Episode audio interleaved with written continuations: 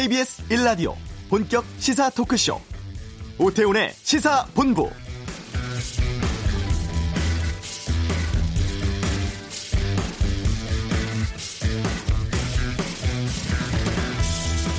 북한 김정은 위원장의 신병 이상설을 보도를 했던 CNN이 이후 보도에서는 몇 년 동안 김정은의 건강에 대한 허위 소문이 많이 있었다. 두고 봐야 할 것 같다.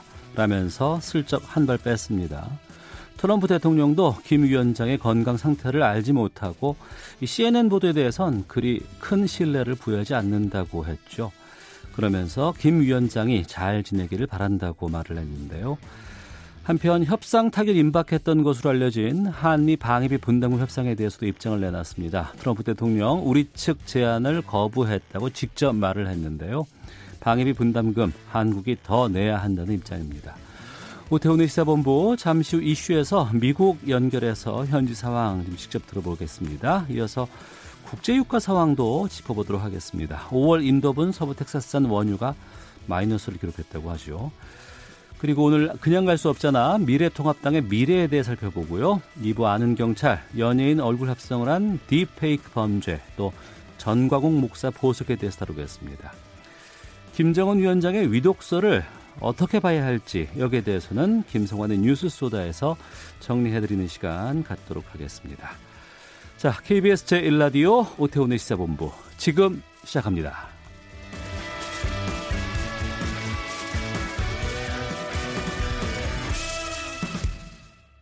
네, 미국발 뉴스가 좀 많습니다. CNN 방송이 김정은 국무위원장 위독서를 보도하기도 했고 트럼프 대통령은 한미 방위비 분담금 협상에서 우리 제안을 거절했다고 밝혔습니다.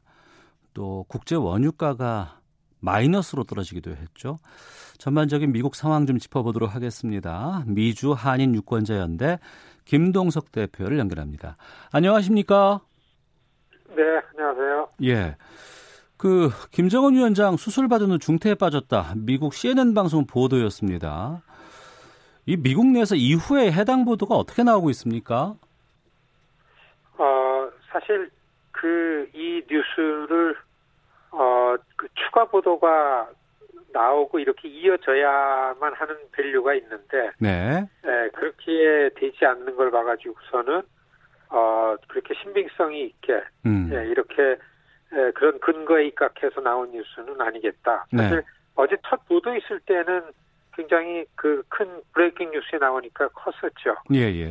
사실 CNN 첫 뉴스는 마치 미국 트럼프 정부가 갖고 있는 정보, 미국 관리의 말을 인용해가지고서 수술 후에 심각한 위협에 있다라는 게 나오니까 시청자가 보기에는 위중한 상태라는 걸로 받아들이게끔 보도가 됐습니다. 저도 직접 브레이킹 뉴스들을 봤는데요. 네네. 알고 보니까 CNN에서 그렇게 보도한 거는 블룸버그 통신 기자가 블룸버그에 쓴 건 아닌데 트위터에다 같은 내용을 올렸더라고요. 예. 그러니까 아마 이렇게 서로 주고받으면서 이거에 어떤 근거가 있는 거다 해가지고서 CNN에서 보도를 했는데 블룸버그 기자 트위터에도 김정은 심장 수술을 받았고. 만일에 수술을 받았는데 살아있다면 건강 상태가 나쁠 것이다라는 정보를 트럼프 정부가 입수했다라는 거를 관리로부터 들었다라는 트위터가 있습니다. 네. 이렇게 두 개의 근거를 가지고 이렇게 보도가 됐는데요. 오늘 CNN에서 후속 보도가 있었어요. 그런데 한국에 문의됐더니만 한국 소식통은 아마 한국의 특파원이 이거를 취급해봤는 건데 그 내용은 한국에서는 확인해 줄 수 있는 일이 아니다. 이렇게 네네. 한국 정부의 인용 보도를 해가지고서는 뉴스 수준이 떨어졌습니다. 그다음에 말씀하신 것처럼 미국 정부 관계자가 이거에 대해서 언급을 했죠. 오늘 코로나 바이러스에 대해 가지고서 오늘 백악관 브리핑 때 기자가 물어봤습니다. 이걸 가지고 대통령한테. 예. 그러니까 트럼프 대통령이 그에 관해서 아는 바 없다. 우린 모른다. 그런데 김정은 위원장이 잘 있기를 난 바란다. 그러면서 이제 자기랑 사이가 좋고 이런 늘 하는 설명이 있었고요. 예. 그 이전에 이제 국가안보보좌관이 이거에 대해서 같은 내용이에요. 그가 어떤 상태에 있는지 알지 못하지만, 예, 사안이 어떤지, 그런 얘기가 나왔으니까 사안이 어떤지 봐야 될 것 같고 쭉 보고 있는다. 그리고 지금, 예, 보좌관인 자기가 뭐라고 하기에는 좀 너무 이르다. 이렇게, 예, 발언을 했어요. 그런, 예, 걸 봐가지고서는, 예, 계속해서 이게 다른, 그 매체에서 계속 후속 보도가 될 만큼, 그렇게 취재원이 있거나 근거가 있는 건 아니지 않느냐, 이렇게 보여집니다. 예. 어제 오전에 이제 한국에서는 그 CNN발 보도가 속보로 뜨고 나니까 많은 분들께서 관심을 갖고, 이거 뭐 큰일 나는 거 아니야, 어떻게 되는 거 아니야라는 여러 가지 얘기가 있었는데, 미국에서는 이 보도에 대해서 미국 사람들은 어떻게 반응 보였어요? 사실 지금 뭐 외신이나 해외에 관련한 일이나 외교 안보가 미국 시민사회, 특히 미국인들한테 귀에 들어오는 상황이 아닙니다. 아시다시피 그, 예, 코로나 사태라는 부분, 그리고 갑작스럽게 코로나 사태가 좀 진정 기미를 보였다라는 때부터 트럼프 대통령은 빨리 그 경제 정상화를 주장을 했고, 또 현장을 관리하고 있는 주지사들은, 예, 아직 아니다라는 걸로 갈등이 표출이 돼가지고서 한 3일 전서부터 이게 정쟁화됐습니다. 그래서 모든, 예, 뉴스는 그렇기 때문에, 심지어는 이 북한 김정은 이 위급설이 나왔는 게 만일에 후속 보도가 있어가지고요. 네. 그래서 구체적으로 뭐가 이렇게 알려지는 게 있으면 이게 뉴스 밸류가 높고 이어지겠는데, 뭐 어떻게 보면은 이런 단발을, 그런데 뭐 우리가 다 북한 지도자의 이런 신상에 관한 보도는 오보다 아니다, 뭐 확인할 수 없기 때문에, 예, 예, 전에도 보면은 많이 나오고 그랬으니까, 뉴스 해설하는 사람들이 이런 얘기를 많이 합니다. 북한 지도자의 신상에 관해서는 늘 이랬었다. 네. 맞춘 적도 없고, 예, 설이었었다. 아마 이렇게 많은 뉴스가 아닌가, 이렇게 보여집니다. 예. 미국 지금 코로나19 상황은 어떻습니까? 지금 뭐 저는 지금 뉴욕에서 지금 있는데요. 네. 뉴욕은 아직 굉장히 그 높은 수준이죠.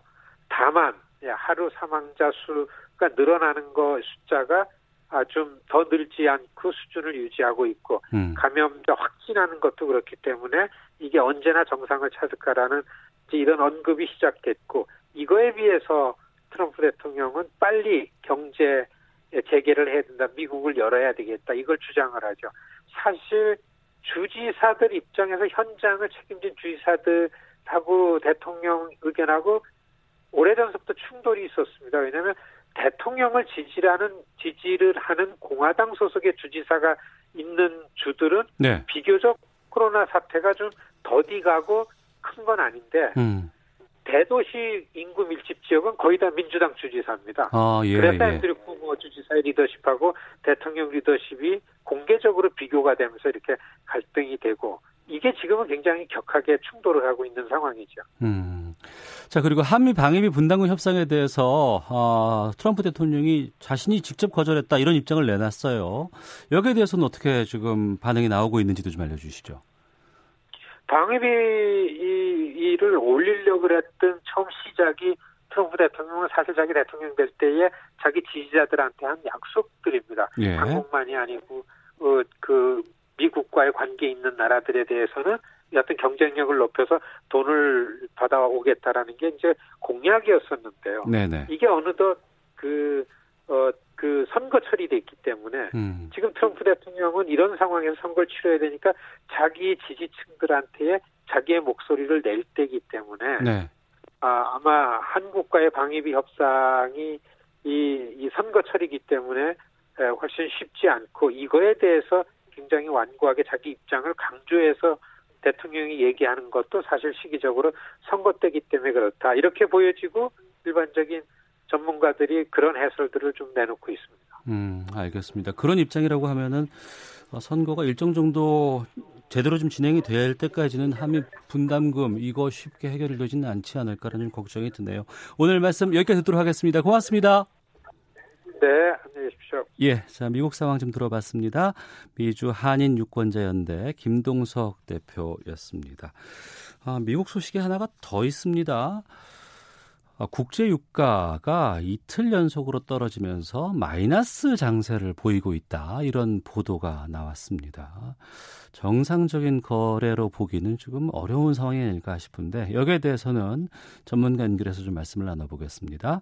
에너지경제연구원의 정준환 석유정책연구팀장 연결하죠. 안녕하십니까? 예, 안녕하세요. 예. 지금 미국 뉴욕 상업거래소 가격을 보니까 유가가 미국산 원유 값이 마이너스 40달러까지 떨어졌다고 하는데 이 기름값이 마이너스가 된다는 게 어떤 의미입니까? 예, 사실 국제유가나 원유 시장을 지속적으로 보고 있는 저희들 입장에서도 굉장히 생소한 상황인데요. 말씀하신 것처럼 사실 5월에 원유를 인수하는 권리를 가져가는 경우에는 프리미엄으로 40불을 얹어주겠다는 의미로 사실 해석을 하시면 될 것 같습니다. 그러니까 기름을 사면 40달러를 더 받는다는 얘기예요, 이게 정말? 예, 그런 상황입니다, 사실 지금. 선뜻 이해가 되지 않는데 이렇게 기름값이 급락한 이유는 뭐예요?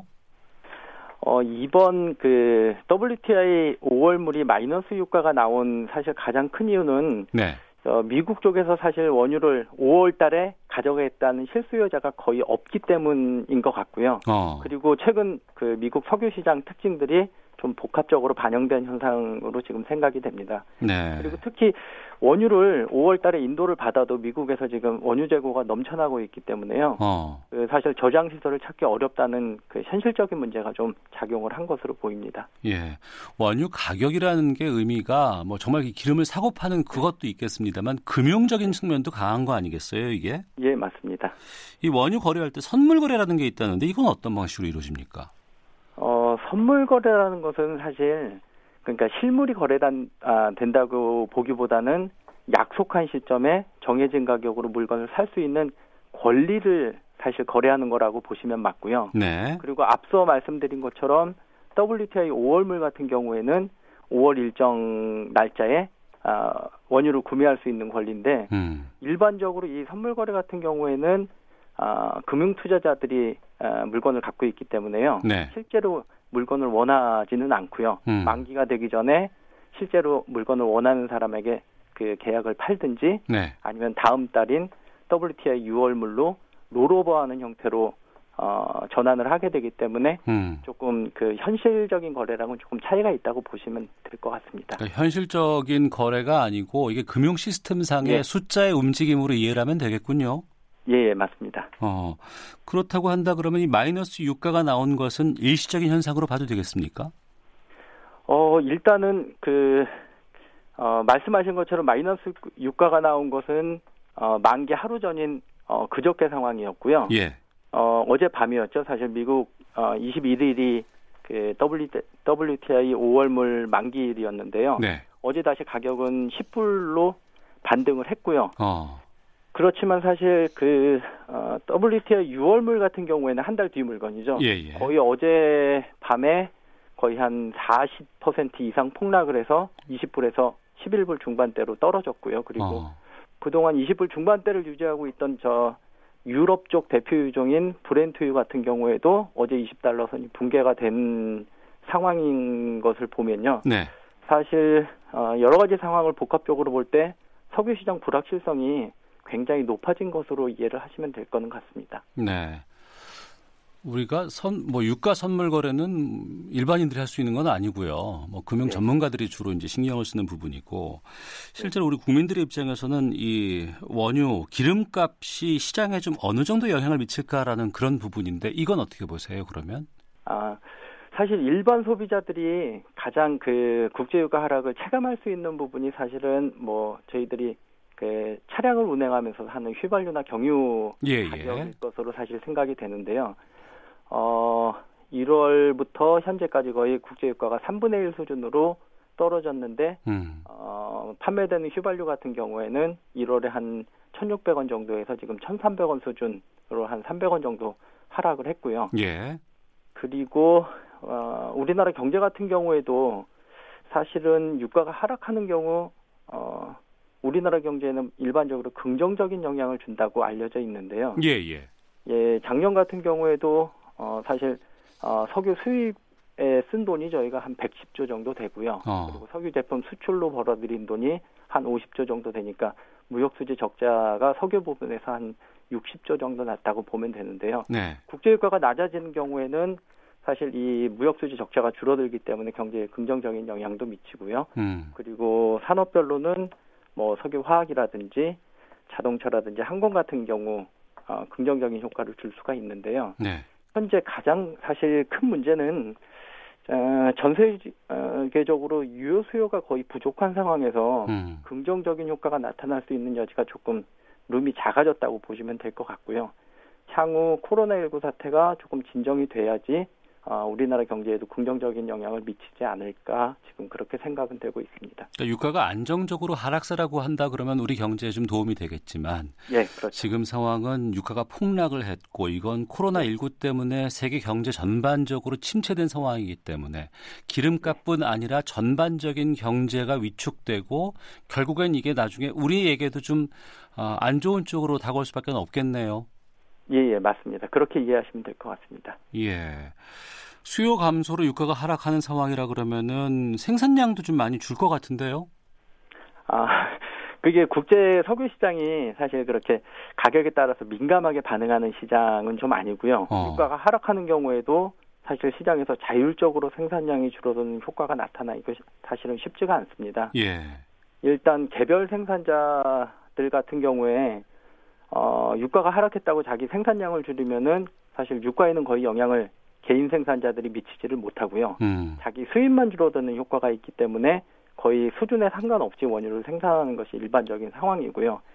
사실 생산량이 줄어들 수 있는 가장 효과적인 방법은 오펙 플러스 같이 국가에서 국영기업을 운영하는 나라에서 감산 합의를 하면은 생산량이 줄어드는 효과가 가장 크게 나타난다고 보시면 될 것 같고요. 네. 과거에도 그렇고 지지난주에 이제 오펙 플러스에서도 감산 합의를 복원을 했는데요. 그런 방식으로 유가가 하락하는 경우 글로벌 수급 균형을 맞추는 방식으로 감산 합의가 진행된다고 보시면 맞을 것 같습니다. 네.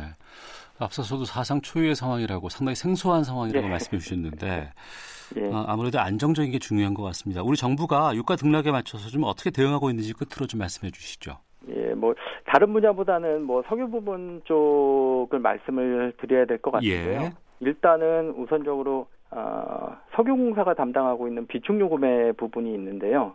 올해 비축유 구매 계획이 원래는 36만 배럴을 구매할 계획이었는데 한 64만 배럴로 약 2배 정도 규모를 확대를 했고요. 그리고 최근 뭐 정유 산업이 사실 굉장히 어려운 상황을 겪고 있어서요. 네. 유동성 확보에 도움을 준다는 측면에서 뭐 수입 판매 부가금이라든지 원유 수입 관세라든지를 거의 한 3개월 정도 납부 유예를 해준 상황이어서 유동성 확보에 도움이 좀 될 것 같고요. 그리고 또 정유사 같은 경우에는 뭐 최근 제품이 안 팔리기 때문에 원유를 수입해 와서 저장할 공간이 부족한 상황인데요. 네. 그런 뭐 저장 시설 같은 경우도 좀 확보를 해준다는 측면에서 석유공사하고 협의를 진행하고 있는 것으로 지금 알고 있습니다. 알겠습니다. 말씀 여기까지 듣겠습니다. 고맙습니다. 예, 감사합니다. 네, 에너지경제연구원의 정준환 석유정책연구팀장 연결해서 말씀을 들었습니다. 청취자 4150님께서 예전 같으면 원유값 하락하면 반가웠을 텐데 요즘은 철렁합니다. 어떤 악재로 연결될지 불안합니다. 라는 의견 보내주셨습니다.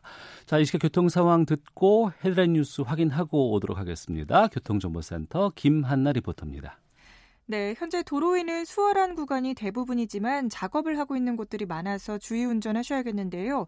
먼저 호남고속도로 천안 쪽으로 3른 아들목부터 익산 분기점까지 작업 때문에 4km 밀리고요. 중부 내륙고속도로 창원 방면은 문경세제터널 부근에서 3km 정체되는데요. 역시 작업 여파 때문입니다. 남해고속도로 순천 쪽은 함안 2터널 1차로에서 가드레일 보수 작업으로 북창원 아들목부터 7원 분기점까지 9km 밀리고 있고요. 경부고속도로 서울 쪽은 북대구 부근에서 고장차 여파로 1km 속도 떨어집니다. 서울 시내에서도 역시 동부간선도로 의정부 쪽으로 상계교에서 노원교 사이에서 작업이 계속되고 있으니까요. 참고 운행하시기 바랍니다. KBS 교통정보센터였습니다. 문재인 대통령은 오늘 비상경제회의에서 코로나19로 인한 실업 사태를 막기 위해 40조 원을 풀어 항공, 정유업계 등 기간 산업을 지원하고 10조 원을 별도로 투입해 고용 충격에 적극 대응하겠다고 밝혔습니다. 코로나19 국내 확진자가 어제 하루 11명 늘어 국내 누적 확진자 수는 총 1,694명으로 집계됐습니다. 사망자는 1명 늘어 총 238명으로 집계됐고 치명률은 2.23%로 나타났습니다. 오늘부터 코로나19 사태 이후 문을 닫았던 일부 국립휴양림과 수목원 등 야외시설 운영이 재개됩니다. 방역당국은 오늘 방역관리자 지정 등 생활 속 거리두기 지침 초안을 발표했습니다. 옛 여권 인사들이 세월호 진상규명을 방해했다는 세월호 특조위 활동방해 의혹과 관련해 검찰이 오늘 기획재정부, 행정안전부, 인사혁신처 등 정부부처 압수수색에 나섰습니다. 미래통합당이 현역 의원들과 21대 총선 당선인들을 상대로 전수조사한 결과 다수 의견에 따라 김종인 전 총괄선대위원장을 비상대책위원장으로 하는 비대위 체제 전환을 결정했습니다. 지금까지 헤드라인 뉴스 정한나였습니다.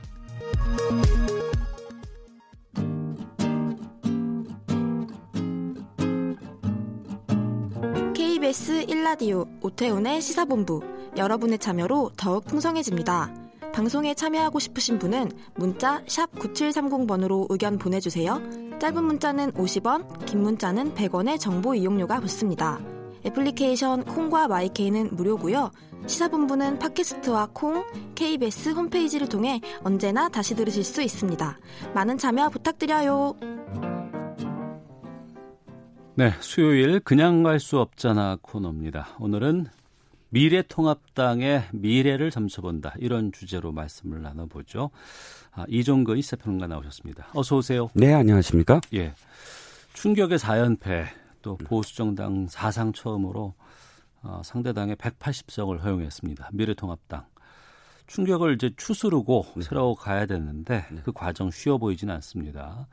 어제 밤에 전수조사를 심재철 원내대표가 했다고 해요. 네네. 그 결과부터 좀 알려주시죠. 네, 오늘 최고위원회에서 결과를 발표했습니다. 네. 일단 140명에게 일일이 다 전화를 했다는 거예요. 140명이면은 의원들하고 당선인하고 합쳐서 딱 두 사람만 통화가 안 됐다고 합니다. 네. 그래서 이제 140명에게 의견을 물어본 결과 이미 그 전제를 이렇게 달았어요. 단 한 사람이라도 더 앞선 쪽, 그러니까 그게 과반 이런 거 말고 표가 많은 쪽이 무조건 그냥 결정된다. 그냥 예. 그쪽으로 결정되겠다고 해서 지금 김종인 비대위라고 물어봤대요. 아예 전수조사에서 그냥 비대위를 할 거냐, 조기 전대를 할 거냐 이렇게 안 묻고 김종인 네. 비대위를 할 거냐 아니면 조기 전대를 할 거냐 이렇게 물어봤는데 김종인 비대위를 찬성하는 사람이 더 많았다고 합니다.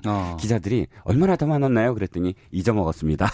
대답을 했대요. 예. 어찌됐든 한 표라도 더 많았. 기 때문에 이 김종인 비대위 체제로 가겠다라고 오늘 발표를 했습니다. 그러니까 비대위 체제로 가는 것이 결정이 됐고 그 비대위는 김정인 전 선대위원장이 이끄는 것으로 맞습니다. 이렇게 결론이 났는데 그러면 김정인 위원장은 받아들인답니까? 기자들이 이제 그래서 이 심재철 원내대표에게 그러면 수락하셨나요? 하고 물어봤는데 이제 만나 뵈야죠. 이렇게 대답을 했습니다. 오늘 김종인 전 선대위원장 모 방송과의 인터뷰에서 이렇게 얘기했어요. 지난번엔 연말까지라고 얘기했는데 기한을 정하지 마라. 기한 정하지 말고 전권을 다오. 예. 그런데 이유는 이겁니다. 그러니까 지금 그냥 전당대회 치르기 위해서 그 과정 과도기로 나한테 주면 그건 아무 의미 없다. 그건 비대위도 필요 없다.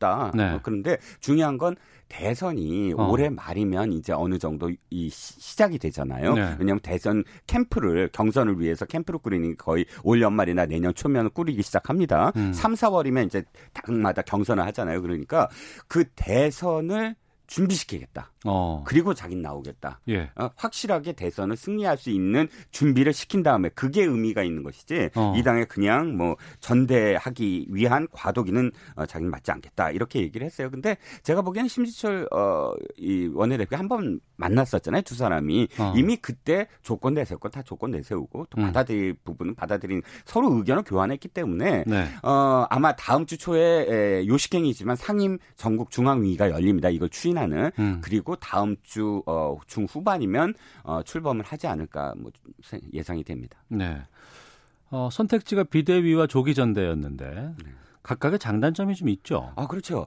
비대위는 사실 당원 당규상에는 없어요. 네. 원래 당원 당규를 좀 무시하고 가야 돼요. 당원 당규상으로는 저 5월 달에 전대를 해야 되기 8월 달에 전대를 할 수밖에 없습니다. 그런데 문제는 지금 4연패잖아요. 네. 도저히 보수정당으로서 지금 이런 경우가 없었잖아요. 그러다 보니까 일단은 저는 자꾸 저기가 생각이 나는 거예요. 민주당이 패배했을 때 한상진 교수가 백서를 만들었거든요. 예. 그때 처절하게 반성을 했어요. 백서에. 그리고 그 반성한 내용을 김종인 당시 비대위원장이 나중에 그대로 완수를 하고 승리의 일을 이끌었거든요. 예. 바로 이번 그 비대위의 장점은 바로 그런 식으로 단순히 리모델링이 아니라 완전히 새로 짓는 리빌트가 가능하다. 네. 왜냐하면 이게 그러니까 그 혁명 같은 거죠. 혁명은 기존의 헌법 체계를 무시할 수밖에 없잖아요. 그러니까 즉 기존의 당원 당규를 무시하는 수준에서 할 수 있는데 다만 이것이 조금이라도 구성원이 이건 당원 당규에 위배되잖아 하고 계속 목소리를 내면 흔들릴 수밖에 없는 구조.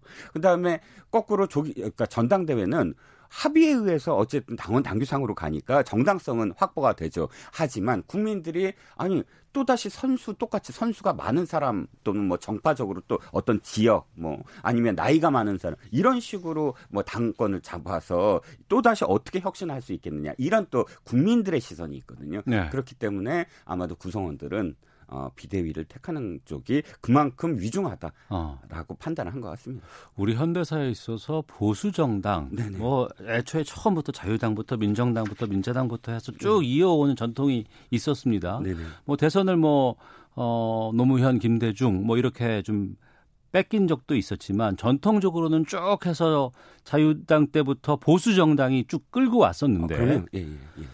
지금 이게 미래통합당만의 패배보다는 정말 보수정당의 패배로 봐야 될 것 같거든요. 왜 이런 추락이 나왔을까요? 앵커님 말씀하셨듯이 왜 사람들이 우리나라 국민들이 지속적으로 보수정당을 많이 찍었느냐를 봤을 때 저는 두 가지 이유가 있다고 봅니다. 네. 안정희구. 그러니까 진보 그룹은 좀 불안정하다. 네. 그들이 변화를 얘기하는 건 좋긴 하지만 그 변화하는 과정에서 상당히 많은 갈등들이 노정이 되고 그 갈등 상황이 우리 사회를 불안정하게 하는 게 아니냐. 그래서 안정을 해야 된다. 일단 이런 심리. 네. 두 번째는 보수 정당이 진보 정당보다 능력이 있다라는 생각을 언제나 많이 했어요. 그러니까 진보 정당은 언제나 민주화 과정에서 군사 정권과 싸우고 하다 보니까 투사들이 많고 운동권이 많고 시민 단체의 활동가들이 많고 그런데 보수 정당은 기득권 주류이다 보니까 전문가 그룹이 많다. 전문가들 의사, 뭐 변호사, 판사, 뭐 그런 과학자 이런 전문가 그룹들이 탄탄하기 때문에 능력이 있다. 예. 이런 생각들을 갖고 있었던 것 같아요. 그런데 문제는 네. 이번에 그 두 가지 면에서 모두 다 민주당이 더 나았다. 민주당을 하는 게 더 안정적이다. 예. 민주당 사람들 봤더니 능력 있는 전문가들도 많다. 이렇게 된 거예요. 실제로 그 직업군을 보면 전문가 그룹을 만약 비교를 할 때 민주당이 더 많이 갔어요. 이번 초선들 보면. 네. 그렇기 때문에 이 두 가지 세력 그러니까 안정희구 세력과 그다음에 전문가 선호 세력이 를 빼앗겼다. 이게 치명적인 결과를 낳은 것 같습니다. 네. 그러면 이 지금 미래통합당 쪽에서는 앞으로 뭘 할 수 있을까요? 사실 그 4연패를 한 이유가 이겁니다. 패배한 정당은 사실 두 가지 중에 한 가지를 선택해야 돼요. 하나는 낡은 싸움을 계속한다. 기존 노선을 계속 유지를 해서 네. 계속 이 완고한 소수파들이 계속 당권을 잡고 낡은 갈등 구조로 계속 확산시키면서 네. 결국은 소수파로 계속 전락하는 그 과정. 예. 이 하나고 하나는 완전히 낡은 싸움을 버려버리고 새로운 지지층 기존 지지층이 아니라 새로운 지지층으로 확대해 나가는 전략 네. 이 두 가지 중에 하나의 전략을 택해야 되는데 4연패하는 건 그 소수파로 전락하는 길 낡은 싸움을 계속 고집하고 자신이 옳다고만 계속 여기는 완고한 소수파들이 당권을 계속 잡았기 때문이 아닌가 싶습니다. 청취자 이주유님께서 미래통합당은 참신한 인사통해 체제를 정비해야 합니다. 원외 인사라도요. 보수의 가치를 정립하고 국민에게 마음을 호소할 필요가 있습니다. 최종옥님, 통합당에 100명이 넘는 국회의원들이 있는데 이 당을 이끌 사람이 외부에 있다는 것이 안타까운 상황입니다. 보수 쪽에 좀 관심 있는 분들께서 여러 의견들도 보내주고 계시는데요. 그러면 이 우리나라뿐만 아니고 전반적으로 지금 세계 여러 정당들 상황들을 봤을 때 네네. 역사적으로 그렇게 앞서 말씀하신 것처럼 환골 탈태에서 일어서는 경우가 있어요? 아 그게 저깁니다. 영국의 보수당입니다. 영국의 보수당은 왜 우린 그러니까 전 세계의 가장 최초의 근대 정당이 토리당, 휘그당 들어보셨잖아요. 네. 영국에 그 토리당이 이름이 바뀌어서 보수당이 됐는데 거꾸로 휘그당은 지금 남아 있지 않습니다. 네. 휘그당은 자유당이 됐거든요. 근데 영국의 야당은 주로 그러니까 뭐 집권도 하지만 어쨌든 진보 세력은 노동당이거든요. 왜 휘그당은 사라지고 토리당은 남아있느냐? 네. 바로 혁신을 했기 때문이에요. 짤막하게 한 말씀을 드리면 그 관세 문제가 한번 걸렸었어요. 이 영국의 보수당은 전통적으로 농민과 귀족 이 지지층이었는데 네. 이 그러니까 저쪽 휘그당은 누가 지지층이었냐면 신흥 중산층 부르주아지들이 이제 나오고 중산층이었거든요. 이 신흥 중산층은 외국에서의 곡물을 수입하길 원해요. 왜? 그만큼 싸지니까. 중상주의 쪽은 이 자기네들의 밀이 네. 싸지면 훨씬 좋으니까. 근데 그것을 농민들은 반대할 거 아닙니까? 외국의 공무로. 그러니까 이 보수당은 계속 반대를 했어요. 그리고 연전연패로 50년을 정권을 빼앗깁니다. 그런데 네. 디즈레일리 수상 기억하시죠? 예. 디즈레일리가 이 모든 강령과 저기를 다 혁파하고 중상주의를 택해요. 그리고 중산층들에게 투표권을 또 줘요. 예. 이건 상상도 못하거든요. 기존 지지층이 반대하는데. 그런데 그렇게 함으로써 새로운 지지층이 생겨나고 보수당은 지금까지도 이름이 그대로 남는 340년 동안 그런 정당으로 되거든요. 네. 지금 바로 통합당이 해야 될 것이 기존의 지지층을 이제 의식하지 마라. 새로운 지지층을 확보를 해라. 네. 그럼 30, 40대한테 또는 뭐 세대 간에 아니면 지역 간에 고립되지 말고 60대 영남당 이런 게 고립되지 않으려면 모든 것들 다 혁파해야 된다라는 생각입니다. 이번 총선에 상당히 좀 의미가 있는 것이 기존의 당권 관련했던 아니면은 대권 도전으로 이름을 올렸던 사람들이 거의 다 낙마를 해버리고 말았어요. 네네.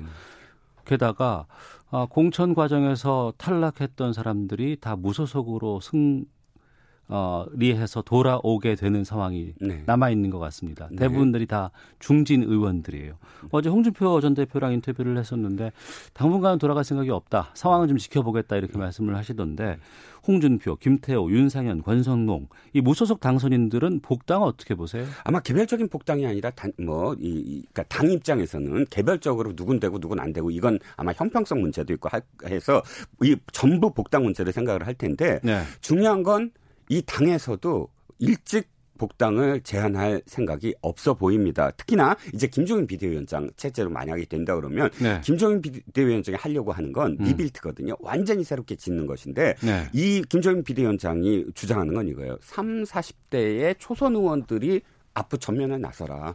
그걸 자기가 해주겠다. 예. 그러면 그걸 하려면 어떻게 되죠? 재선, 3선, 뭐 중진 이런 의원들의 자기 정치를 막아줘야 돼요. 그러니까 그걸 막는 방법이 또 한 가지가 이 지금 이 네 분, 특히나 홍준표 전 대표 같은 그러니까 정치도 그 지난번에 이미 또 심판을 받았잖아요. 대선 후보로서도 또는 지방선거도 이끌었고 예. 그런 책임이 있는 사람이 다시 정권을 그러니까 당권을 잡거나 대권을 잡는 것을 일단 경계해서 선을 그을 것이다. 그러니까 한동안 복당 문제는 아마 거론이 되지 않지 않을까 싶습니다. 알겠습니다.